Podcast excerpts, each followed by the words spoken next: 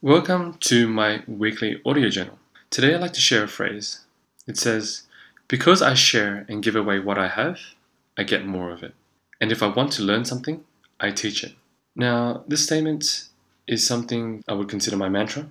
I openly am trying to share more than what I have because I know that it always comes back in folds. So be generous, share more, and you will get more of it. I'm also often considered a teacher, and that's because the best way to learn something is to teach it. Because when you try to teach it, you have to learn to articulate it and understand its process